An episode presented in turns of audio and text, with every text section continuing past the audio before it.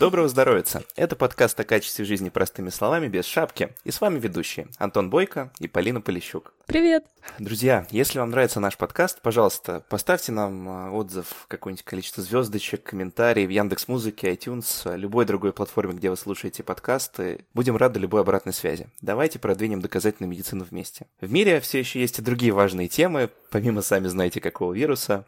Так что в преддверии Всемирного дня распространения информации об аутизме и при поддержке фонда «Антон тут рядом» мы поговорим с Натальей Борисовной Жмуровой, мамой Марии, взрослой девушки с аутизмом, которая одновременно занимается актерским мастерством, вокалом и работает офис-менеджером в компании «Буше». Наталья, добрый день. Добрый день. Наталья, у нас первый вопрос сначала о вас.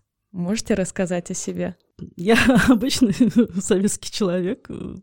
Я закончила, в общем-то, Ленинградский институт водного транспорта по профессии инженер-гидротехник с правом производства общестроительных и подводно-технических работ. Меня распределили на Беломор-канал. Ого. Туда я поехала вместе уже со своим будущим мужем в августе месяце, чтобы выпросить открепление из этого города Сосновец. И это у нас, в общем-то, удачно получилось, потому что там мы договорились, ездили до свадьбы, после свадьбы поехали в Москву, по министерствам прошлись, по всем. Нам там предлагали Дальний Восток вместе поехать, осваивать как молодоженам. Ну, в общем-то, я получила место в нашем Ленинградском институте «Гидропроект». Так. Вот в том отделе, где работала моя руководительница моего дипломного проекта. Поэтому меня туда взяли, меня там знали, и меня туда приняли. Хотя наш институт был ведомственный, но, в общем, там они сделали между собой перераспределение. И, в общем-то, я осталась в Ленинграде. Муж поступил в институт, все было прекрасно. Вот, и, в общем-то, мы поняли, что уже у нас уже должен быть скоро ребенок. И вот когда он родился, там через 3 месяца начались первые, в общем-то, проблемы. Но я сразу уже не о себе, то есть я уже поняла, что я работать уже не могу, там сразу молодой инженер, навыков никаких еще нет, и уже сразу в декрет. А это какой год был? Это 87-й год. То есть в 86-м я закончила, в 87-м, там в июне Мария у меня родилась у нас. Все было, в общем-то, ничего, все нормально, ничего не предвещало, но через 3 месяца мы поняли какие-то проблемы со зрением. Нам стали говорить, что она не следит за взглядом. Мы думали, что это зрение, начались всякие проверки зрения, вызовы врачей, реакции. Нам сказали, ваш ребенок будет слепой. И мы все, в общем-то, усилия стали делать на зрение, проверять всяческие анализы. Нас положили в больницу 8 месяцев, там сказали, все, в принципе, все нормально, все там процедуры провели, всякие энцефалограммы, то есть ничего страшного, существенного не нашли, но сказали, ваш ребенок будет умственно отсталым. И с тех пор я всю жизнь доказываю, что мой ребенок не умственно отсталый, может быть, сама себе. Пока не поняла, что в 2 года, что, в общем-то, она какая-то все равно другая. Там, ладно, зрение, она все равно немножко по-другому, потому что у всех подруг были дети, и все немножко вели себя как-то по-другому. Хотя не делали того, что и Маша может делать в 2 года. Она там знала кучу стихов, там запоминала даже прозу, тексты, песни, звуки, но была очень тревожным ребенком. То есть я постепенно от себя перешла сразу непосредственно к чему, как все это начиналось. Но это можно долго вспоминать, все это ужасное детство. И первый раз, наконец-то я поняла, в чем тут дело, когда мне попалась книга Виктора Кагана «Неконтактный ребенок».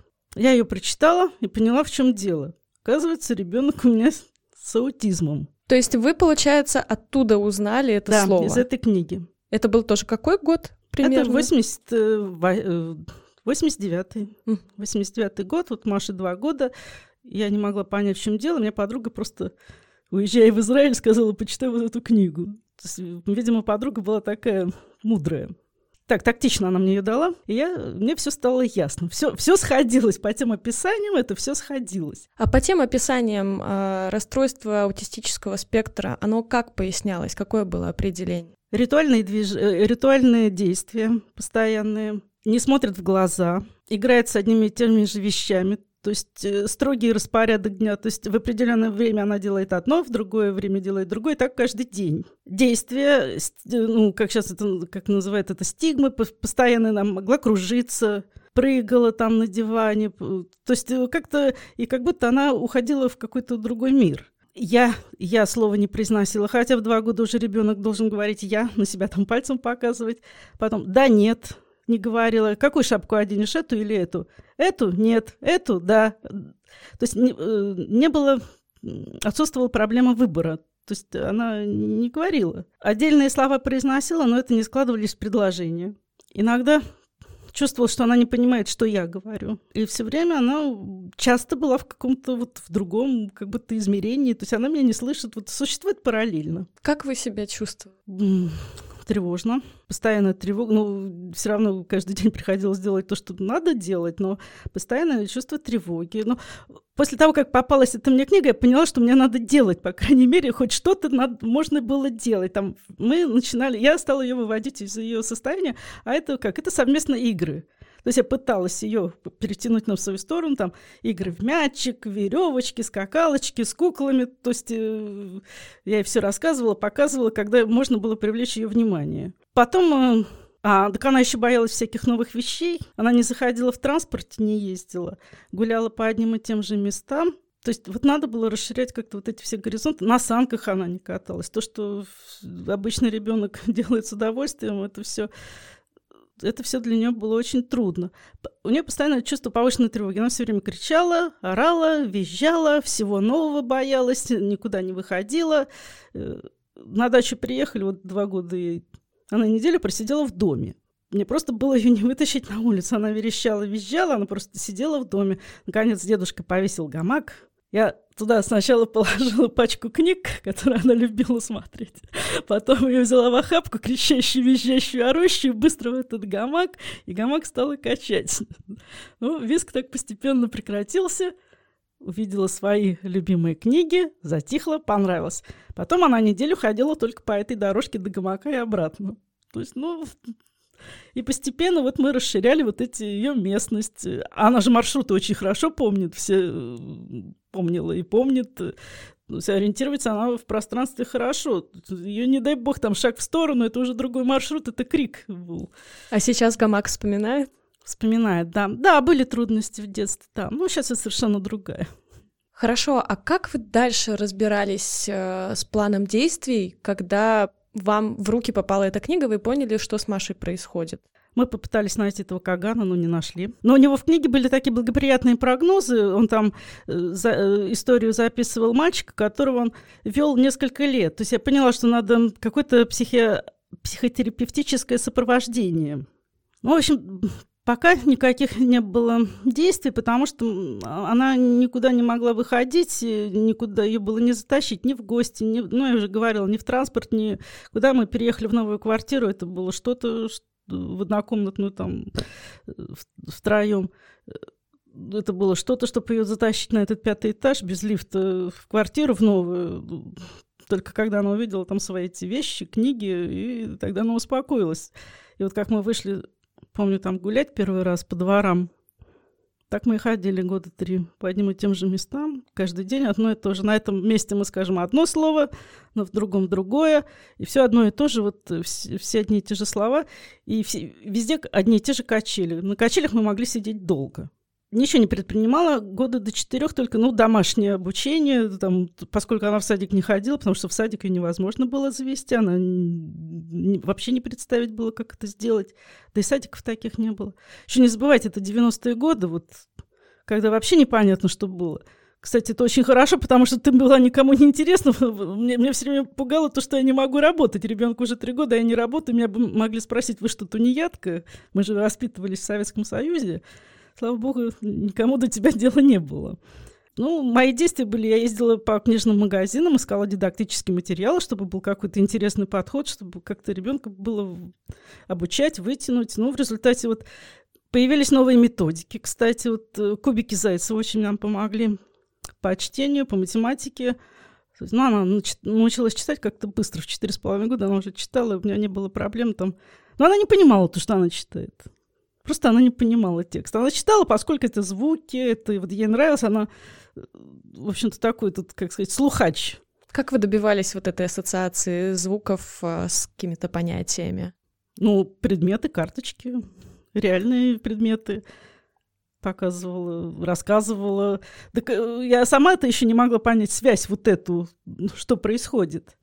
То есть, по сути, вы, можно сказать, не разрабатывали, конечно, свои методики, но...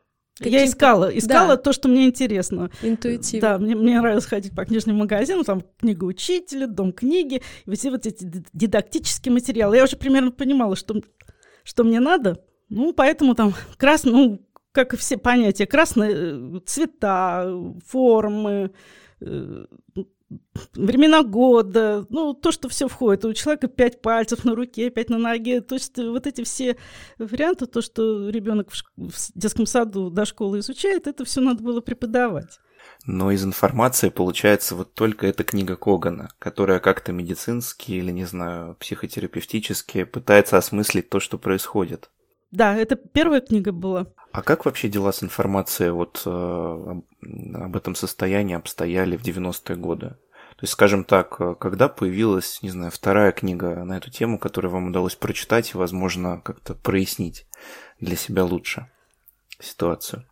Ну, там появилась не книга, там сложилась такая ситуация, вот до 4 лет, я уже говорила, ничего не предпринимала, там 4,5, мы пошли с ней гулять, и вдруг маленькая девочка такого же возраста увидела, что мы пришли гулять на площадку, подбежала к Маше, начала, ой, давай общаться, давай тут играть, давай, вот у меня это есть, а Маша с песенками вокруг нее, не глядя на нее, и что-то мимо. И эта девочка маленькая вот подходит ко мне и говорит: «Ваша девочка не умеет общаться».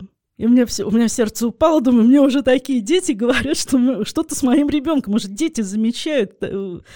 Я решилась идти в психоневрологический диспансер. Нет, не в диспансер, я поехала сначала в генетическую консультацию, там нас тоже как-то проверяли на генетику, сказали, все нормально. И там были тоже, и психотерапевт был очень такой известный, и...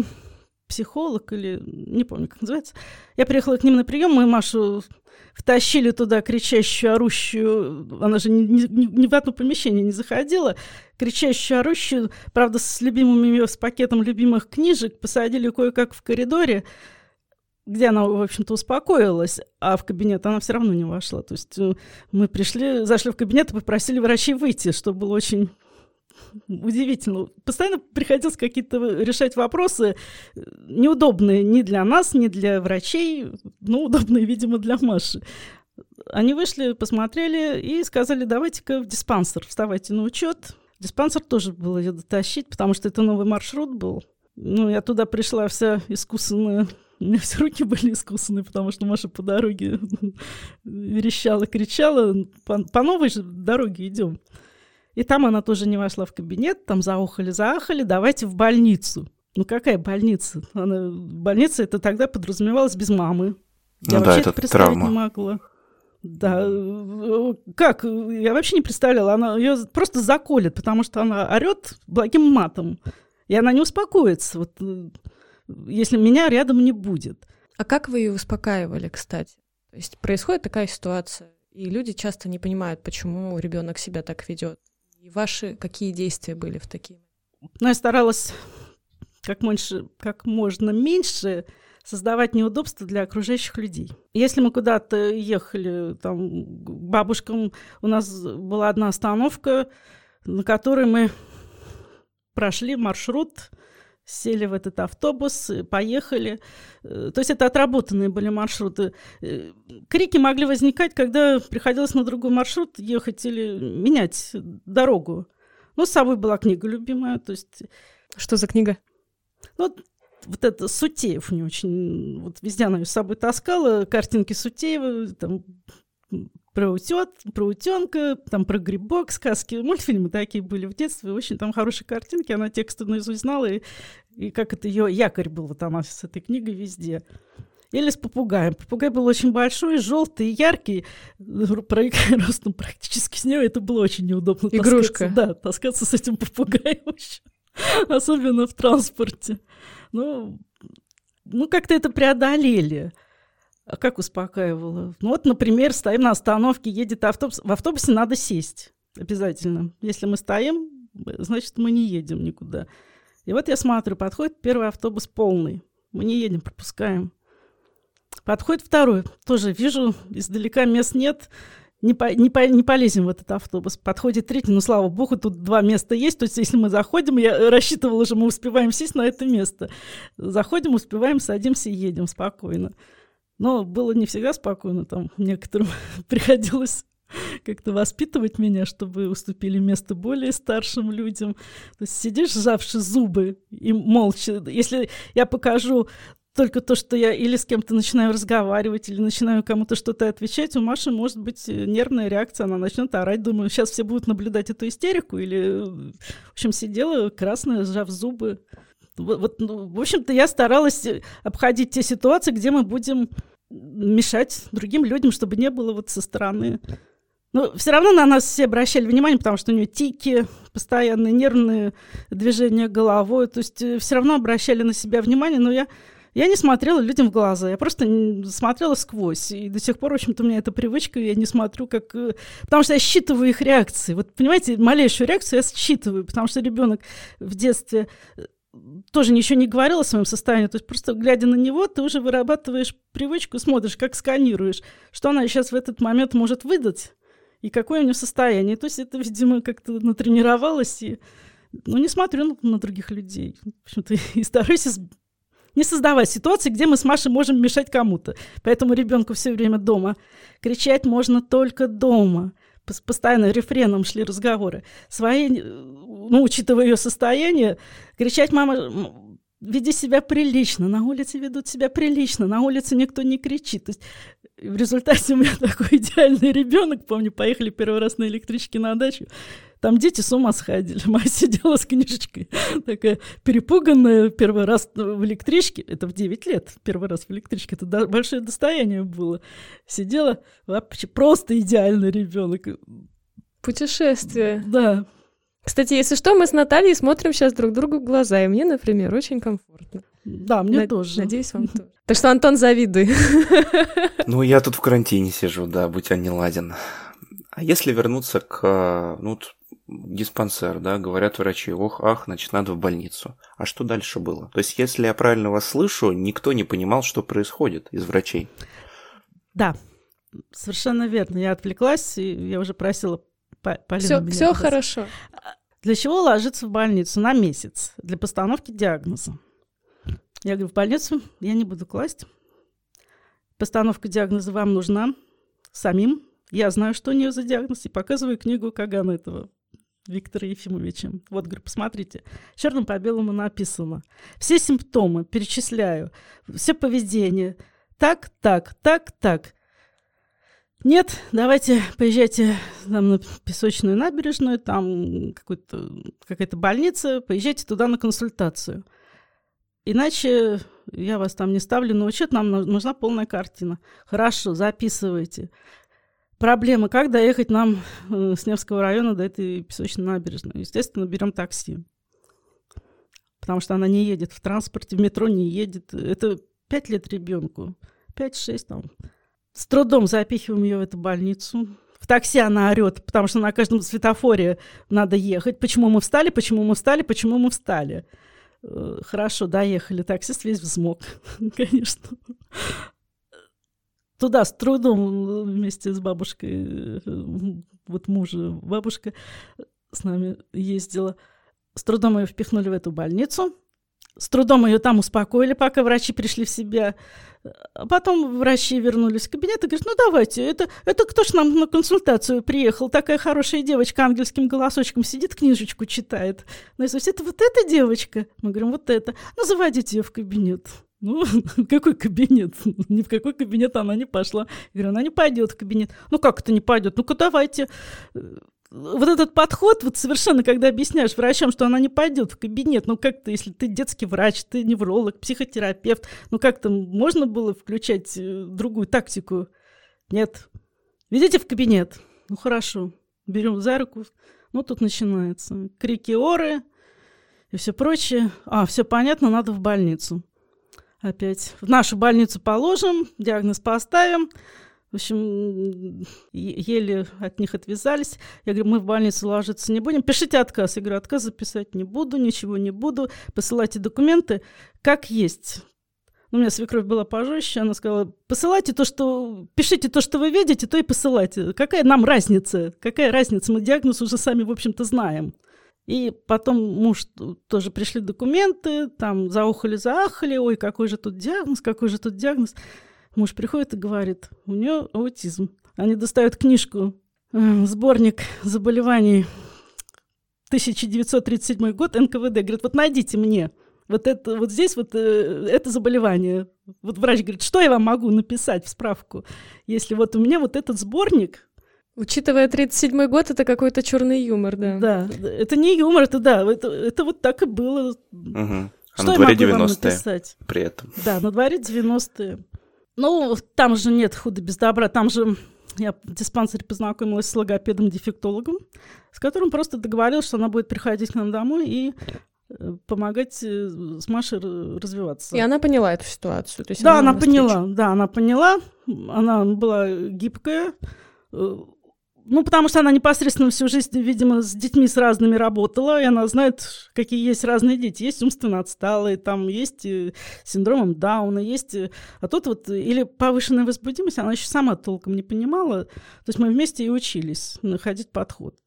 Вот, и Маша занималась до школы с логопедом-дефектологом, которая же нам сказала, что вот у нас ходит на занятия девочка, и она входит в фонд «Отцы и дети» в Петербурге. Это 93-й год. Да. Вот есть такой фонд «Отцы и дети» на Плеханово. Сейчас Казанская эта улица, рядом с Казанским собором. Там есть фонд. Он занимается детьми с аутизмом. И мы туда позвонили, записались и поехали. И вот тут начался самый такой интересный момент в нашей жизни. Пошло какое-то развитие. Если ребенок никуда не ходил, мы его водили туда в группы, чтобы она просто привыкала к людям, к коллективу, к детям. Конечно, она там 2 месяца орала на занятиях по 30 минут. Она просто орала. Я слышала только ее голос. Мне психологи уже выходили и говорили, если вас это раздражает, то вы идите погуляйте. А для нас это нормально. То есть они уже такие закаленные были люди? Да, ну там такие мэтры психологии, это Ирина Борисовна Кровосарская, много других психологов. Там Маша начала музыкальной терапией заниматься вот в 6 лет. Там сказали, у вашей девочки абсолютный слух.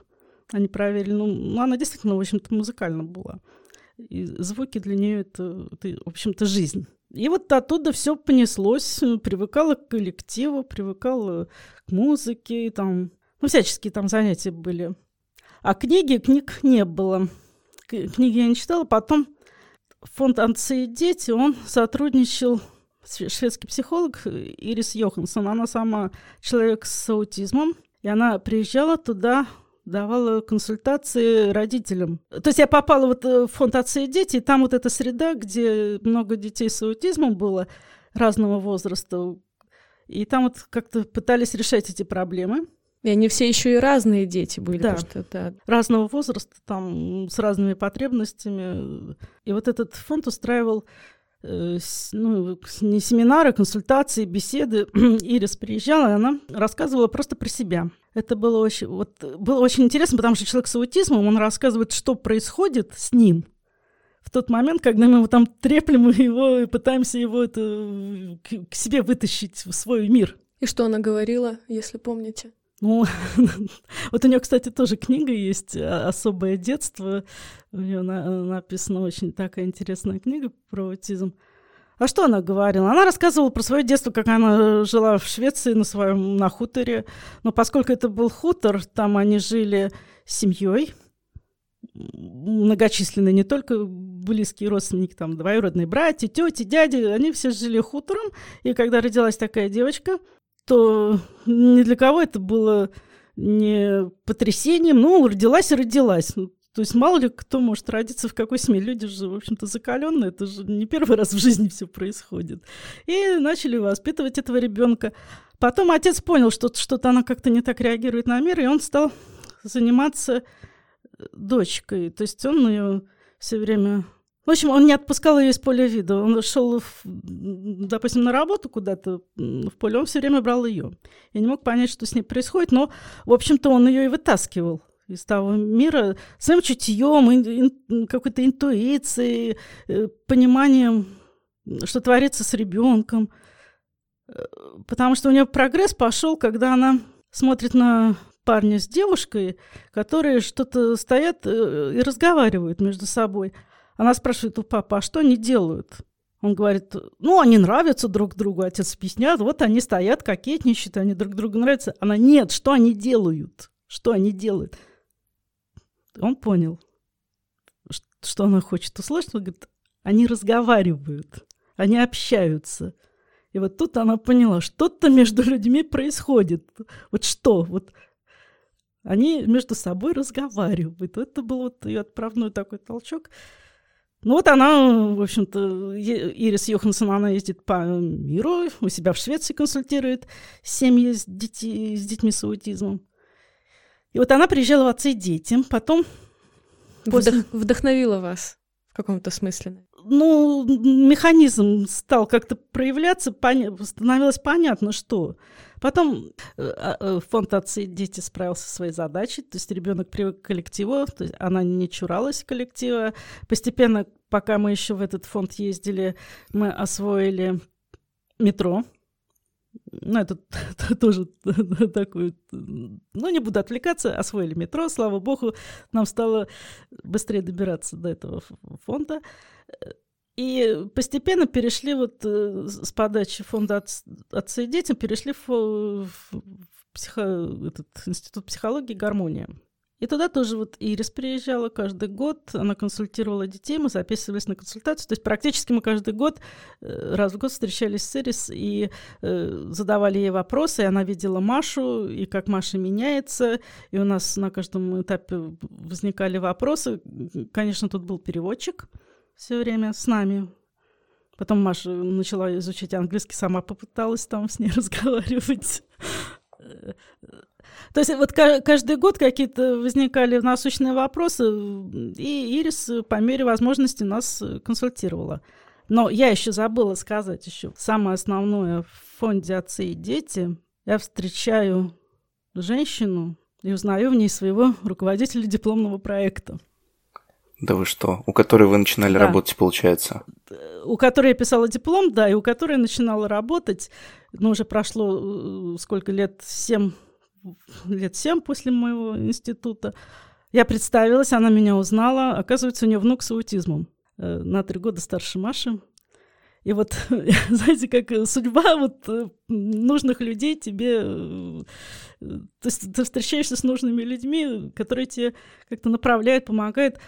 И она сказала, она дала своего психотерапевта, сказала, Наташа, не волнуйтесь, все работает, есть к кому обратиться.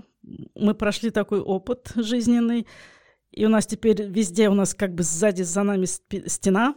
И вот вы должны обязательно проконсультироваться у этого психотерапевта и добиться, чтобы она вас вела. Да, мы это сделали, мы этого добились. И благодаря вот этому психотерапевту, который сопровождает нас всю жизнь. То есть до сих пор? До сих пор, да. Но сейчас Маша уже меньше, ей просто некогда даже иногда с ней встречаться.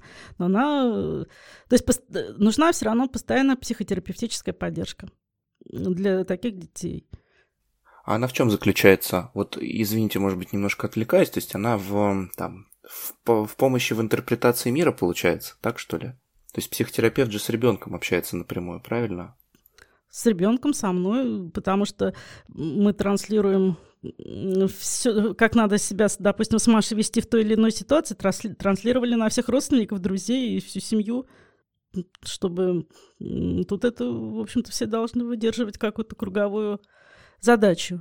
Я не скажу, что это непосильная задача. Нет, ничего там сложного не было. Да, задача психотерапевта – это найти человека самого себе. Ну, тоже на каждом этапе свои задачи у психотерапевта, потому что пока ребенок растет, одни задача самообслуживания сначала стоит, до школы задача самообслуживания. Мы решаем эти вопросы, как? Чтобы она научилась мыть голову, чтобы она могла зайти в туалет в новом помещении, не боялась помещения. То есть задачи стали... Вот ей надо в школу идти. Мы ставили задачу массовой школы. Значит, она должна идти туда, как можно меньше проблем создавать учителям, детям. Для этого она должна знать все навыки, то, что делает ребенок. То, что делает ребенок, это для него нейротипичный, это для него как бы врожденное. То есть он это легко освоит, а для людей с аутизмом это наука. Вот эти задачи. Потом в школе это сидение на уроке, взаимодействие с учителями, ответы на вопросы, индивидуальное обучение, неиндивидуальное обучение. Ребенок растет, и задачи психотерапевта уже были другие. То есть она нас, в общем-то, направляла. А вот когда уже там Маша выросла, там уже идет, мы уже практически реже общаемся, Маша чаще общается с своим психотерапевтом. Дальше ситуация шла. Ездить одна в метро, передвигаться по городу, заходить в магазины, делать покупки, считать деньги. То есть это все вот... много задач, много проблем. Это да, сопровождение психотерапевта. Но в итоге все, о чем вы говорите, Маша освоила. То есть и метро, и покупки, и так далее. Это да. Но... Вот этот уровень, конечно, это да. Но сразу же стоит уже дальше задачи. Если это как снежный ком, ничего не прекращается. Вот. И, в общем, когда вот гармония, институт психологии, там психологические группы, индивидуальные, музыкальная терапия, арт-терапия, компьютерная терапия. Вот тогда, кстати, очень тоже стали появляться компьютеры, а для ребенка общение через компьютер легче дается. То есть вдвоем сидите перед компьютером, смотрите на экран, и легче общается человек с аутизмом. Вот, то есть такое, я сейчас вспоминаю, сама удивляюсь, что я это все помню, как-то меня разговорили. На том этапе книга «Темпл Грандин», калифорнийская профессор из Калифорнии, она тоже человек с аутизмом, но она профессор, она занимается скотоводством. Вот у нее была книга очень интересная, мы еще читали ее отпечатанную на машинке. Как есть, называется? «Темпл Грандин», господи, как же она называется? Я не помню, как она называется. Я помню только «Темпл Грандин». Замечательный фильм. В 86-м году он был, по-моему, снят, я его, или в 88-м, но я его увидела, Маше лет было 8-9. «Человек дождя», это просто замечательный фильм. Мне подруга сказала: «Наташа, я такой фильм видела, посмотри, обязательно посмотри». Как-то мы его нашли, этот «Человек дождя». Кассеты уже были, да, видеомагнитофоны, кассеты.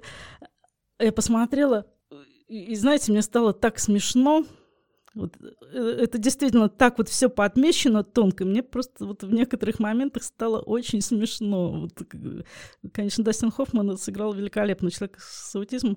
И единственное, я оттуда поняла, то, что когда его брат вытащил из этой больницы, и вот они с ним путешествовали, то есть они вместе жили, у него пошел больше прогресс, чем он сидел и выполнял все по ритуалу в своей больнице. То есть, видите, надо адаптировать людей, чтобы у них был прогресс, чтобы они как-то могли жить в нашем мире. Их надо больше выводить в жизнь, а не сидеть в закрытых помещениях. То есть это такая основная стратегия. Да, основная стратегия. Основная стратегия – это борьба за свободу. Это наша борьба за свободу. Научил ребенка голову мыть. Она пошла, сама моет голову. Ты в этот момент свободен. Научила ее делать себе завтрак. Ты в этот момент свободен. Научила ее дома одну сидеть, оставаться дома. Ты можешь куда-то уйти вечером. Это твоя свобода. В общем, все воспитание – это борьба за свободу. Может она в транспорте ездить на свои занятия одна? Вот в музыкальную школу она ездила. Я сидела дома, нервничала, но это была моя свобода. Она уехала одна, и вот эти часы – это моя свобода. А чем вы занимались в это время, пока Маша... чем-то была занята. Господи, я уже не помню, чем там, не знаю. Ну, читала, я любила читать, там уборкой какой-то занималась, читала. Занятий-то много. Особенно, когда появился компьютер.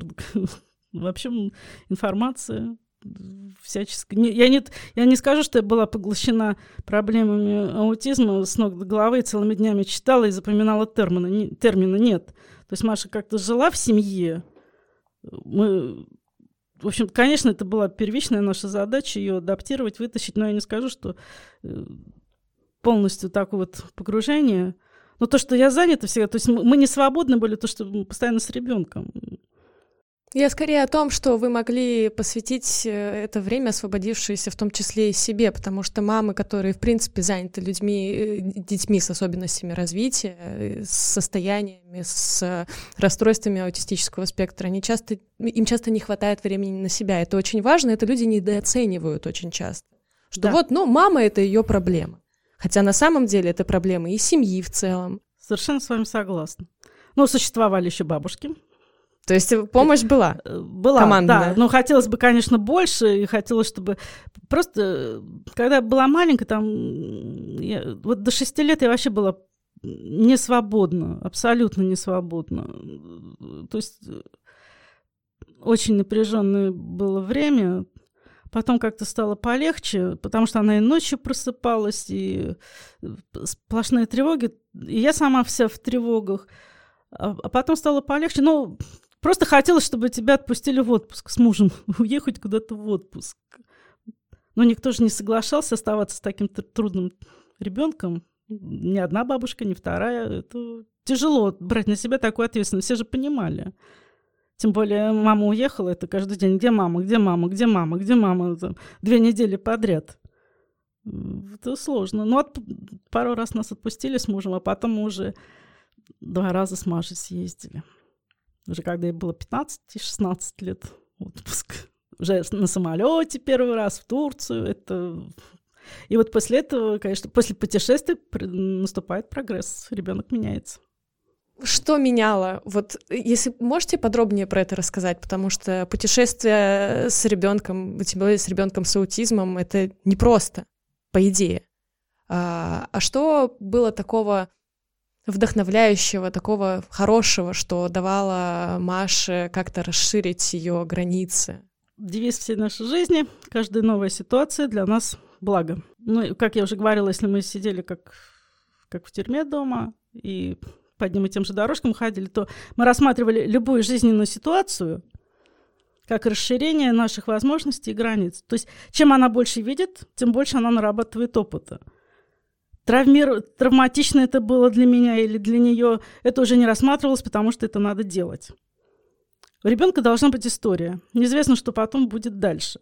У нее должно быть детство, от которого должны быть воспоминания. Если она училась на индивидуальном обучении 1, 2, 3 класс, учитель совершенно замечательная была.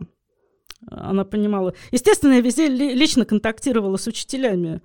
И она понимала. Вот Новый год. 1 класс, Новый год, все идем на елку. Я представляла, какая елка, как она зайдет в этот дом культуры, на эту елку. Она не пойдет. Тем более там куча детей. И она не сориентируется, она раскричится, она не сможет, она издергается. А там еще и без родителей. Как я ее отпущу? Я ее потом не найду. Куда она в панике убежит? Она может нестись, сломая голову, неизвестно куда. Но делать нечего. Елка должна быть у ребенка. Все ходят на елки, значит, дорогая, ты пойдешь. И вот у меня настроение, конечно, было жуткое. Но бабушка сшила ей замечательный костюм красной шапочки. Вот она вся такая красивая, пошла на эту елку. Билетерши меня не пропускают. Вот я уже там из краешку села, уже в ряду там рядом. Нет, вот ходит эта билетерша, и весь спектакль детский мне жужжит на ухо. Какая нахалка. Прошла с ребенком, а я же опять не могу отвечать, потому что Маша будет мне тут же нервничать. То есть да, сижу. А еще если учесть, что я не умею на таком уровне скандальном разговаривать, то есть тяжеловато было. Ну ладно. Ребенок сходил на елку, что-то, наверное, запомнила. То есть любая ситуация жизненная, и чем больше ситуаций, то есть мы не увиливали ни от чего. Если надо, то собираемся, проговариваем в воздух, артикулируем целую неделю там или сколько надо. Хочешь, не хочешь, вот идет, уже согласившись, рука трясется у нее, но идет. А как вы уговаривали? Какие аргументы использовали? Мне просто даже в голове не укладывается. Ну, там уже по ситуации. Да, это уже по ситуации. Маша, мы полетим на самолете. Ты хочешь на море? Хочу на море. Полетим на самолете. Нет. Ну, как-то... Мы не одни полетели, мы с друзьями полетели тоже там. с семью еще с одной. То есть я была спокойна, потому что у меня была поддержка. Я... Ну, как-то уговаривали, как-то вот... Да, конечно, у меня это нервов стоило очень много, прямо скажу. Но все равно история должна быть. Линейка. 1 сентября линейка. Привели ее с этими гладиолусами на эту линейку. Дождь, загнали всех в школу. Объясняем, Маша, линейка будет на улице, мы постоянно... Рассказываешь всю ситуацию, что будет происходить на этой линейке. Хотя ты не знаешь, что там будет происходить. Ты просто из своих воспоминаний каких-то складываешь этот образ и ей рассказываешь. А у нее же память хорошая. Если ты что-то упустил, это начинается паника. Она же, как говорится, твои слова с этой ситуацией сравнивает. И вот... Пошел дождь, всех загнали в спортивный зал. Господи, мы в этот спортивный зал не идем, потому что на улице должна быть линейка. Это вот любая смена ситуации, это было что-то. Но если мы начали, то мы не останавливаемся, мы доходим до конца. Все, крики, не крики, все равно мы пройдем этот путь. Раз линейка, все, мы отстояли эту линейку, все пошли в класс, мы пошли домой. У нас же индивидуальное обучение, но на линейке мы были. У нас есть фотографии, у нас есть съемки, мы были на линейке. То есть альбом как бы заполнен этой фотографией. Выпускной, 8-й там, или 9-й класс. Все едут на базу в Сосново, дом отдыха там, со своей едой. Мы тоже едем, папа, мама, Маша. Маша сама по себе, естественно, но она была на выпускном. Все дети сами по себе. Маша вроде со всеми, но сама по себе. Ну, у нас зато был выпускной. Зато сейчас она вспоминает, у нее был выпускной. Ну, то есть посмотреть альбом, вот, пожалуйста, вот школа, вот, ну, как бы история есть.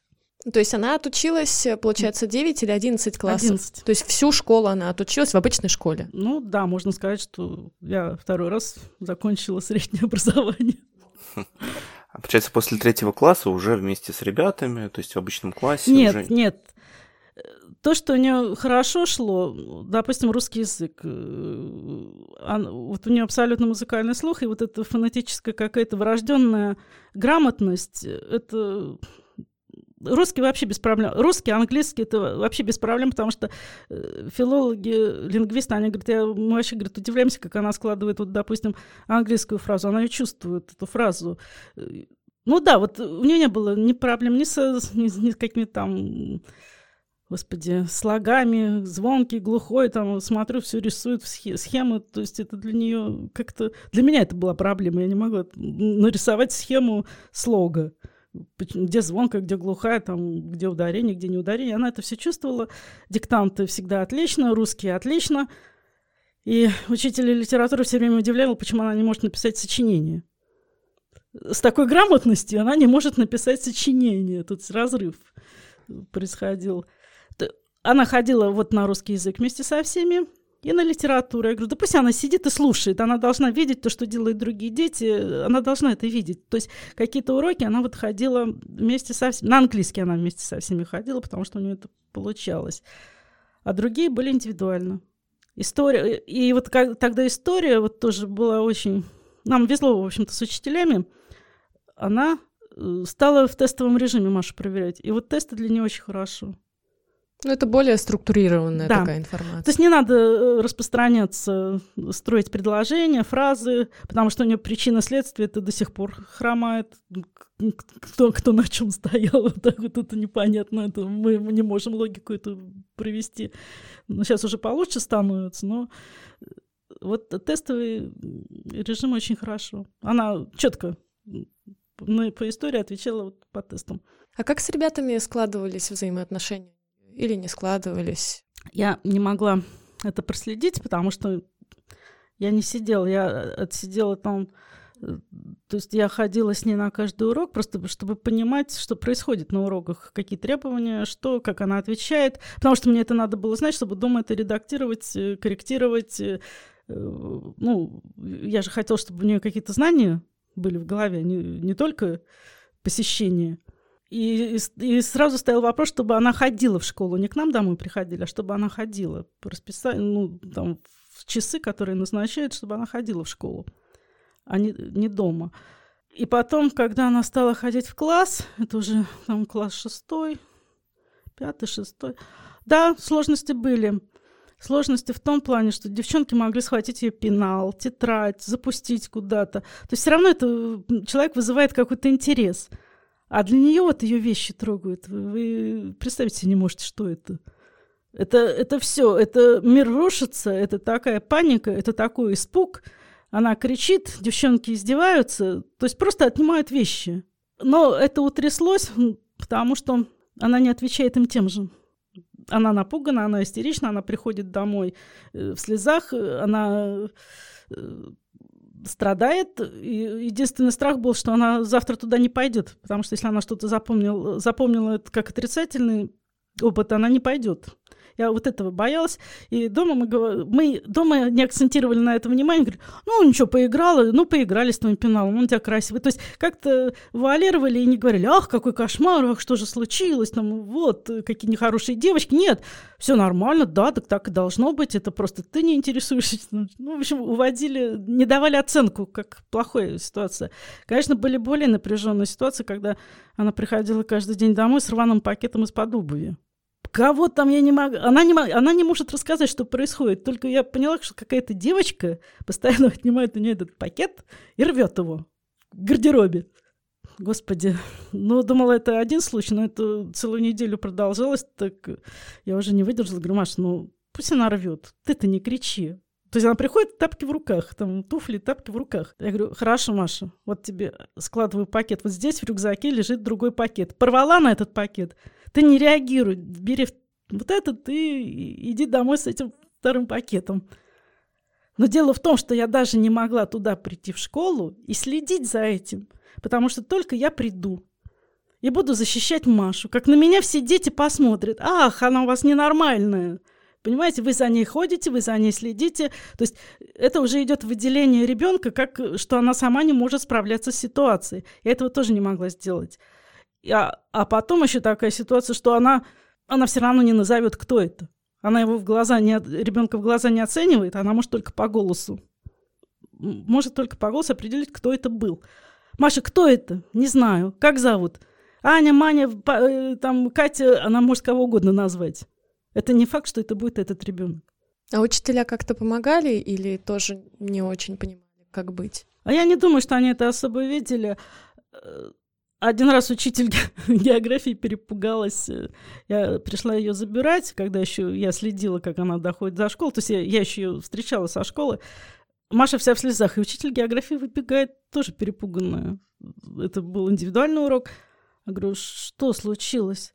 Вот, я ей сделала замечание, она что-то расплакалась. Естественно, там азимут и румбы, хотя мы дома это все по 100 раз проходили, изучали и рассказывала. И она...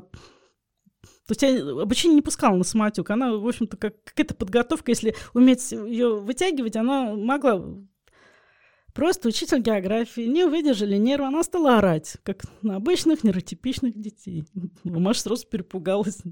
Крик, все там, слез. И после этого учитель географии стала себя контролировать. Не стала кричать, поэтому... По большому счету, я не знаю, что там на многих уроках делала. Ребенок, вижу, приходит в нормальном виде, сканирует так ее, значит, все нормально. Пришла в хорошем состоянии, слава богу. То есть, конечно, я там посещала эти школы, там пыталась спрашивать, разговаривать, особенно математику, как там, потому что математика это было что-то. Я же понимала, надо сдавать экзамены как-то. Экзамены по итогу сдала. Чтобы нас взяли в 10-11 класс, я, конечно... У меня дядя был учитель математики, такой сильный, с нетрадиционным, скажем, с артистическим подходом. Я его попросила, чтобы он позанимался. В конце концов, она должна написать экзамен. И вы знаете, он ее, в общем-то, как сказать, можно сказать, раскрутил на эту математику. Вот этот нетрадиционный подход его объяснение, его другой уровень, она, кое-как она сдала этот экзамен. И изложение кое-как написала. Взяли. А куда она еще психологически незрелая, куда ее после школы? Поэтому она как можно должна была больше учиться. В Швеции, Ирис рассказывала, у них школы до 23 лет. Она говорит, я 8 лет я не понимала математику. Я стала понимать математику в 15 лет. Ирис сама рассказывала. И что, и как-то моя жизнь от этого хуже стала, что я в 15 лет стала понимать математику. То есть если ребенок не готов выйти во взрослую жизнь, он до 23 лет может спокойно учиться в школе. Это сильно. Да. Тогда мне было завидно, что у нас этого нет. Ну, честно говоря, вот вы рассказываете, да, вот о школьном путешествии, и оно вот со стороны звучит как, ну, в общем, да все через это проходят. Через детскую жестокость, там, в коллективе что-то, ну, там, какие-то предметы легче даются, какие-то тяжелее. Ну, то есть, в общем, как нормально ребенок и учился в школе без каких-то либо особенных проблем. И это здорово. А нет, вот... проблемы были, конечно, проблемы были. Сам подход к обучению... Ну, это понятно, да. Ну, вы хорошо заметили. Вот это совершенно справедливые слова, потому что кому не рассказываешь, и все родители говорят, ну и что, у нас точно такой же ребенок, мы то же самое делаем, то, что ты делаешь. То есть, с одной стороны, мне радостно, что я делаю то же самое, что и все. Ну, очевидно, не совсем, но в целом, как бы, наверное... В целом, да, потому что вся жизнь и воспитание складывается из того, что вот... Мы подводим ребенка с аутизмом к этим этапам. То есть жизнь нам диктует, что надо, чтобы ребенок учился. С аутизмом он, не с аутизмом. Надо, чтобы он пошел в школу. Просто ребенку с аутизмом трудно себя обслуживать, трудно ориентироваться в пространстве, трудно менять ситуацию, трудно привыкать к новым зданиям, помещениям, к людям. То есть это происходит у него не гибко. Ну да, и да, где-то нужна помощь, но в этом это нормально. Ну, я не говорю за всех детей с аутизмом, у кого-то это легче, у кого-то нет. Я знаю многих родителей, у кого дети ходили с аутизмом в садик. То есть и родители могли работать, то есть забирали, а у меня такой возможности не было. То есть это чисто не физически, не психологически она не могла никуда ходить. Ну да, там спектр просто у всех детей разный. Кто-то может больше, кто-то может меньше. У кого-то лучше получается одно, у кого-то лучше получается другое. Это правда. Да, они все разные, как снежинки. Все разные. Да. У каждого своя история, как вы, собственно, справедливо отметили совершенно. А как история продолжилась? Очень интересно. То есть вы закончили школу. Сдали экзамены. Но при этом вы говорите, что да, нужно как-то больше времени для адаптации. И вырабатывали какой-то зрелости. Слава богу, то есть задача стояла получить аттестат. Массовая школа, именно массовая школа, потому что дальнейшая судьба у нас, ну, сами знаете, складывается от корочек. Слава богу, мы этот этап прошли. Вот у нас аттестат есть. Дальше ничего... В институт? В какой институт? Ну, не сможет она. Ну, съездили, да, она занималась музыкой, занималась вокалом, то есть частным образом. Потом как-то в музыкальную школу стала ездить. Это тоже свои отдельные истории. В институт культуры я сходила, посмотрела. Да, пожалуйста, приводите ребенка там. Ну, дело даже не в деньгах. Там, допустим, она не сдаст экзамен. Да не суть там, главное... платите деньги, будет заниматься. Ну, не потянет она. Ну, что я буду вот терзать вот этим высшим образованием ребенка, которое она не потянет? Я, конечно, могу ей помогать. Я уж там себя настроила. Думаю, буду учиться теперь в институте. Еще одно образование, да? Ну, ладно. Нет. Подумали тоже с психотерапевтом. Нет, ну, что надо... Она же дома не может сидеть.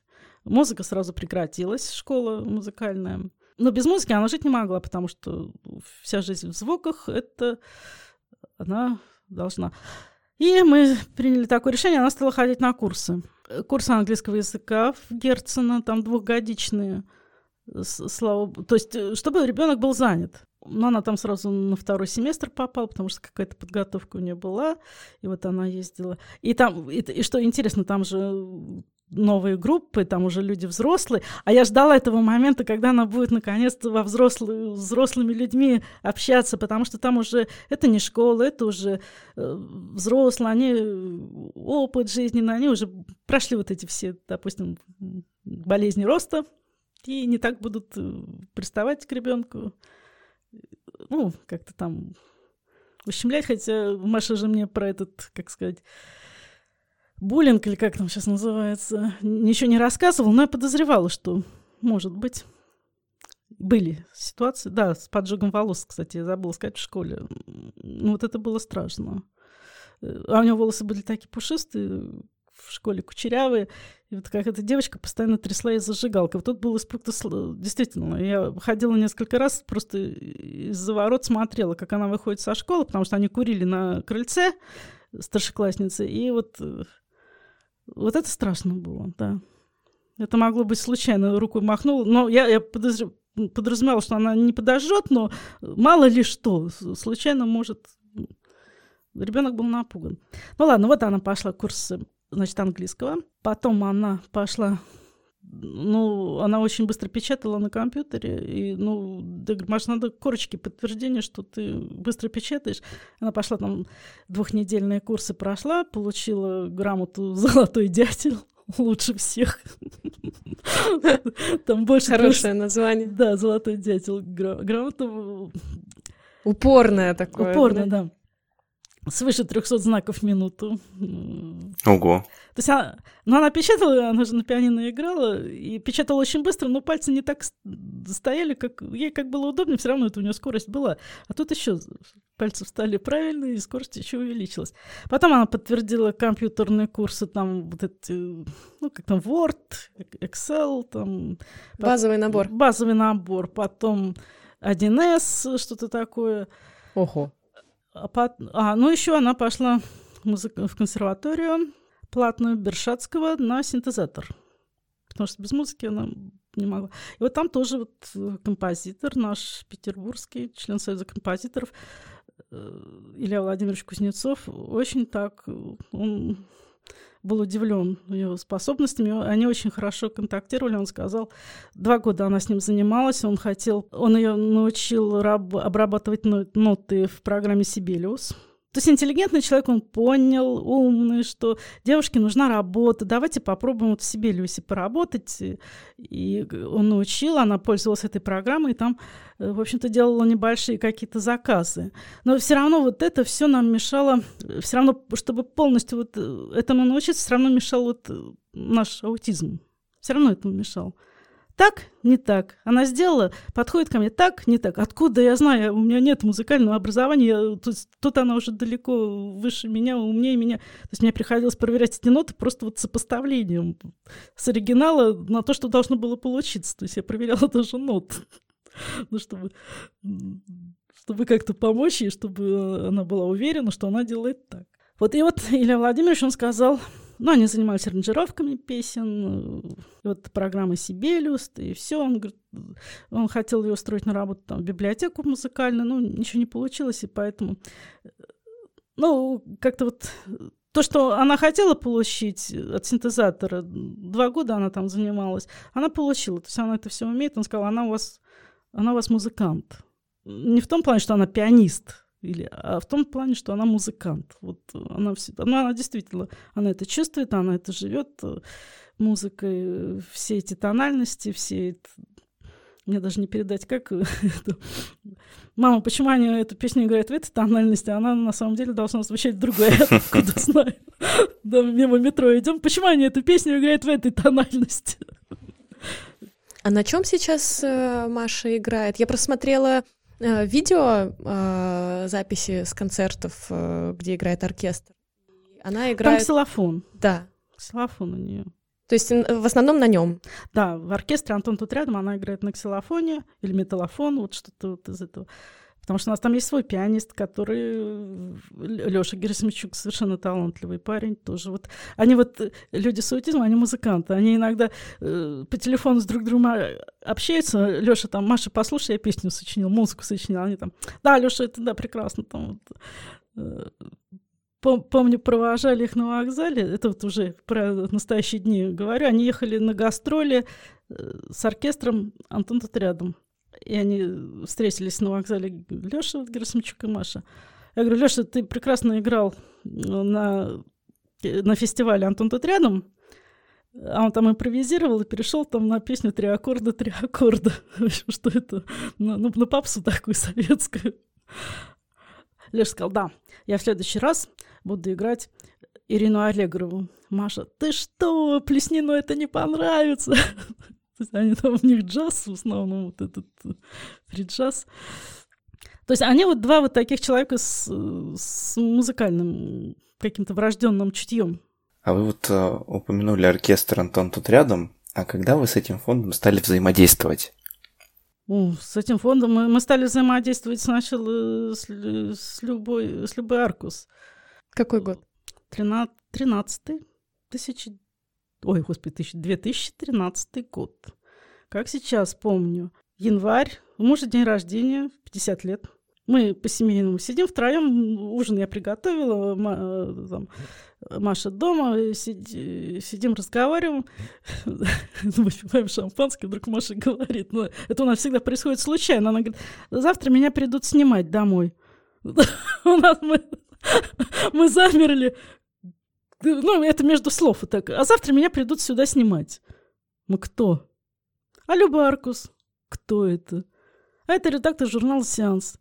Что за журнал? Кто придет снимать? Как ты договорилась? Извините, квартира не убрана, завтра придут снимать. То есть мы в таком были шоке. Ну, пришли снимать, вот познакомились с Любой Аркус. А Люба снимала ролики про людей с аутизмом, там такие 10-минутные. Я не знаю, как они там встретились с Машей. Я сейчас узнаю, что Маша, оказывается, ей письмо написала в интернете. То есть, получается, это без вашего участия вообще было? Вообще без моего участия, да. То есть, как они познакомились, где, что. И вот наша жизнь, в общем-то, изменилась с появлением в нашей жизни Любы Аркус. Во-первых, были очень интересные, пока она снимала вот этот ролик, были очень интересные встречи. Маша репетировала вместе с группой «Полюса». Мы приехали туда с своим синтезатором на студию звукозаписи. С ребятами она проводила репетицию, это все снимали. Тут, понимаете, съемки. Потом замечательные съемки на Ленфильме, где Надежда Васильева, художник по костюмам, она устраивала фотосессию. То есть Машу там переодевали, гримировали, снимали.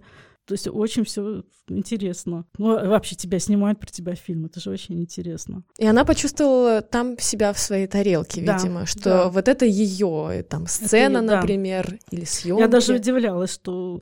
Маша, что ты там можешь сказать? Что-то... Она стала говорить, что... То есть я поняла, что ребенку всегда есть что сказать.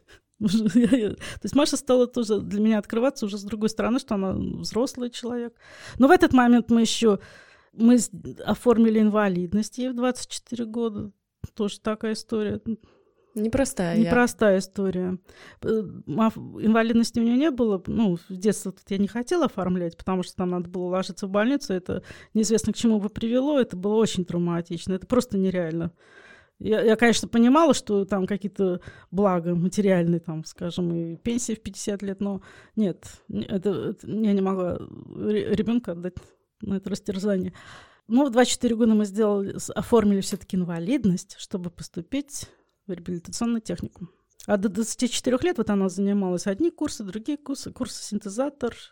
Искала еще работу. После того, как она получила все эти дипломы скоростного печатания, владеет компьютером. Английский язык, да. Она, это вот... И 2 года мы ездили на собеседование. Сначала мы с ней ездили, потом она одна. То есть она нарабатывала опыт общения с отделами кадров. И мы все время объясняли, что, Маша, отказали. Ты не расстраивайся, ты нарабатываешь опыт. И вот когда появилась Люба Аркус, она взяла Машу просто к себе на работу в журнал «Сеанс».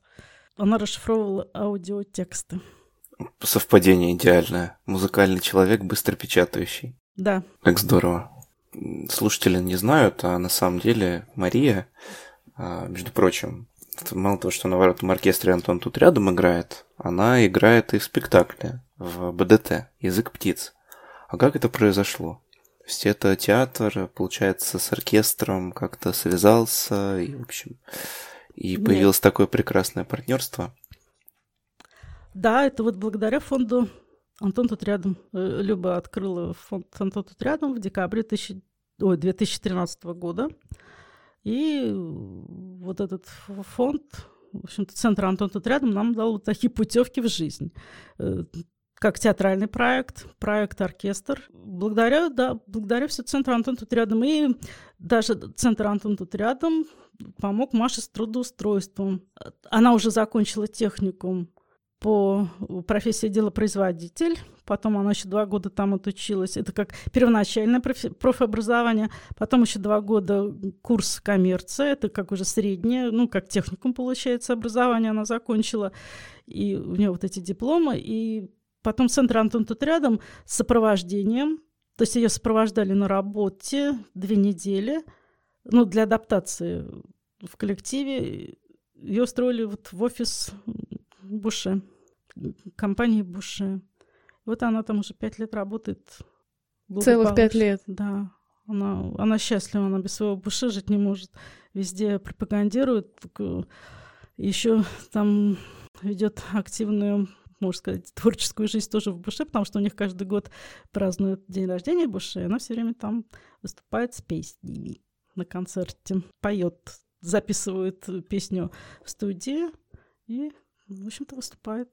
На самом деле, я искренне рекомендую слушателям нашего подкаста погуглить Машу, погуглить на сайте «Антон тут рядом», и в том числе на Ютубе есть ролики с оркестром, как люди играют там, и музыка, она действительно зачаровывающая, я бы сказала, даже в какие-то моменты вводящая в транс какой-то музыкальный. В общем, это очень круто. Да, такой джаз-фьюжн.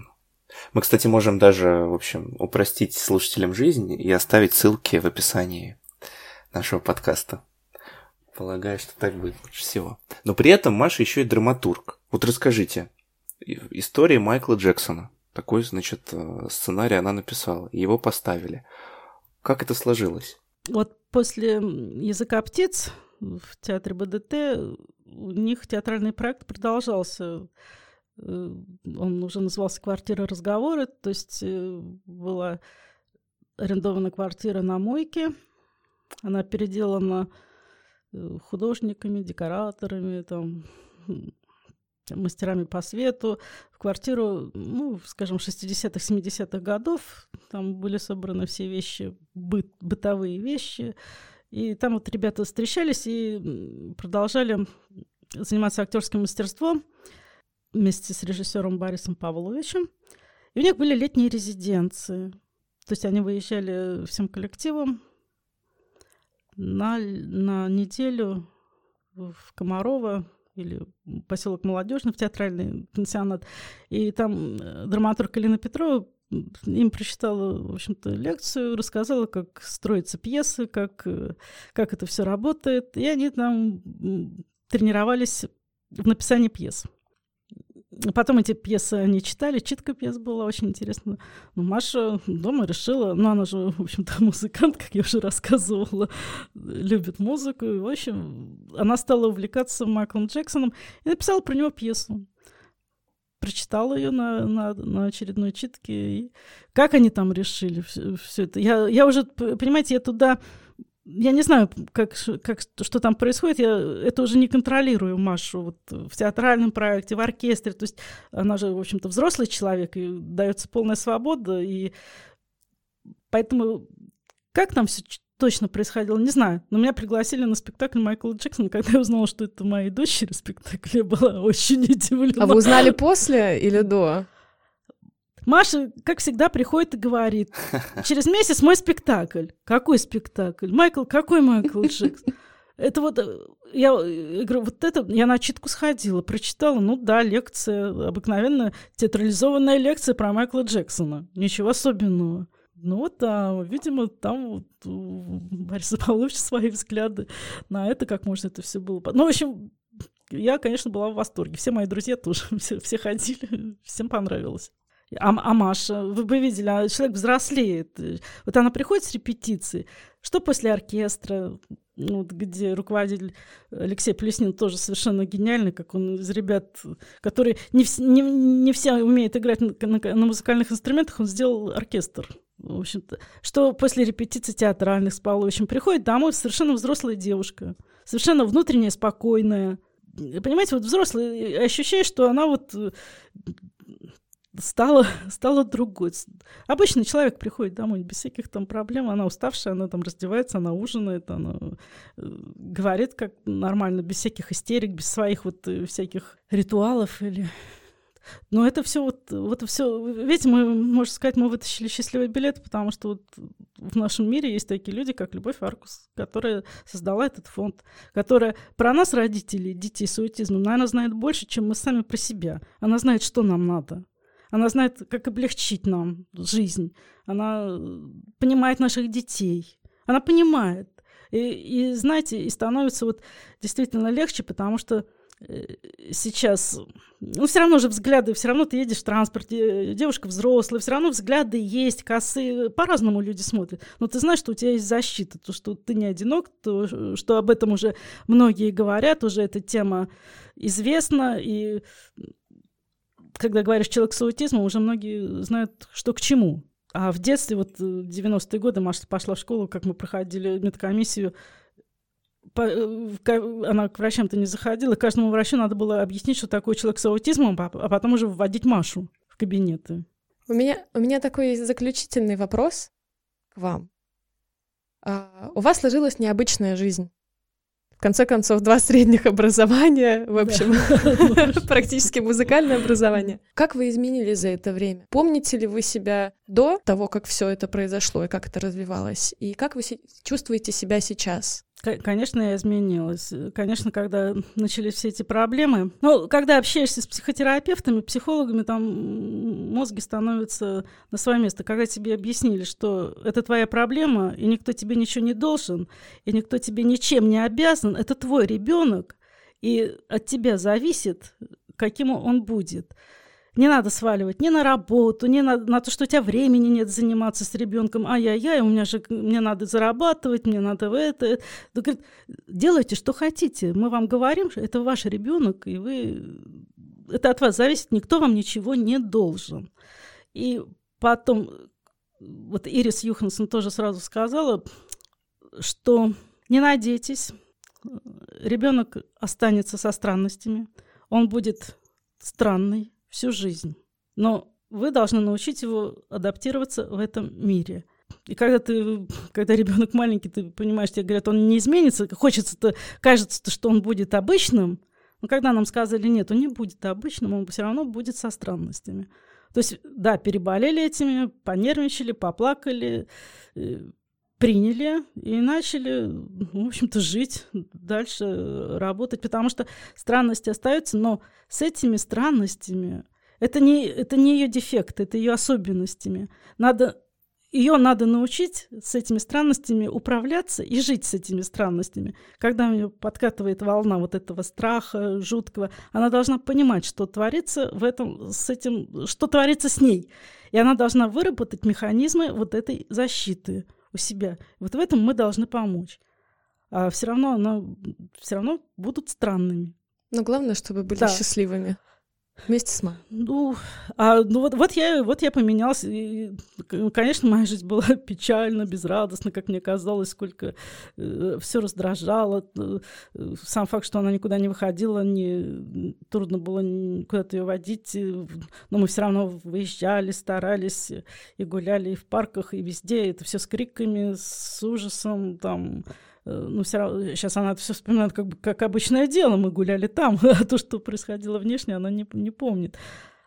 А сейчас, конечно, с центром «Антон тут рядом» это очень интересная жизнь. Очень интересная. Я думаю, это был очень классный выпуск. Спасибо вам огромное, что вы к нам пришли, что рассказали свою историю, потому что это всегда непросто рассказывать целую жизнь на самом деле, и как с этим справляться, и как с этим совладать, и помочь своему ребенку в каком-то смысле стать счастливым и в своем мире, и в нашем мире, и как-то эти миры между собой сплести. Вот. Поэтому это был подкаст «Без шапки», подкаст с простыми словами, посвященный Всемирному дню распространения информации об аутизме. С вами были наши гости Наталья Жмурова и также ведущие Антон Бойко и Полина Полищук. Обязательно загляните в описание этого выпуска. Мы оставили там все полезные ссылки и пруфы. Подписывайтесь на наш подкаст, оставляйте отзывы и оценки в iTunes, а также в Яндекс.Музыке и на любой платформе. Это очень важно для нас. Всем пока. Спасибо большое. Всем спасибо. До свидания.